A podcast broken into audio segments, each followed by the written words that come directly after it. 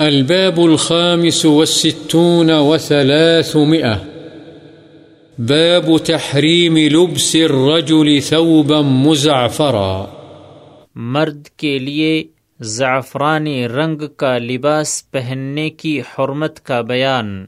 عن أنس رضي الله عنه قال نهى النبي صلى الله عليه وسلم أن يتزعفر الرجل۔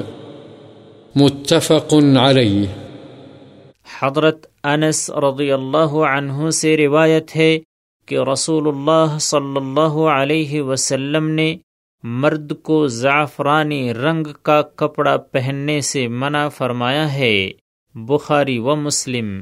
وعن عبد الله بن عمرو بن العاص رضي الله عنهما قال رأى النبي صلى الله عليه وسلم علي ثوبين معصفرين، فقال أمك أمرتك بهذا؟ قلت أغسلهما؟ قال بل أحرقهما؟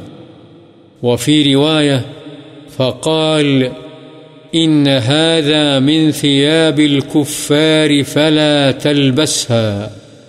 رواه مسلم. حضرت عبداللہ بن عمر بن عاص رضی اللہ عنہما بیان کرتے ہیں کہ نبی صلی اللہ علیہ وسلم نے مجھے زرد رنگ کے دو کپڑے پہنے ہوئے دیکھا تو دریافت فرمایا، کیا تیری ماں نے تجھے یہ کپڑے پہننے کا حکم دیا ہے؟ میں نے عرض کیا کہ میں انہیں دھو ڈالوں۔ آپ صلی اللہ علیہ وسلم نے فرمایا، بلکہ ان کو جلا دے۔ ایک اور روایت میں ہے، آپ صلی اللہ علیہ وسلم نے فرمایا، یہ کافروں کا لباس ہے، لہذا تو اسے مت پہن۔ مسلم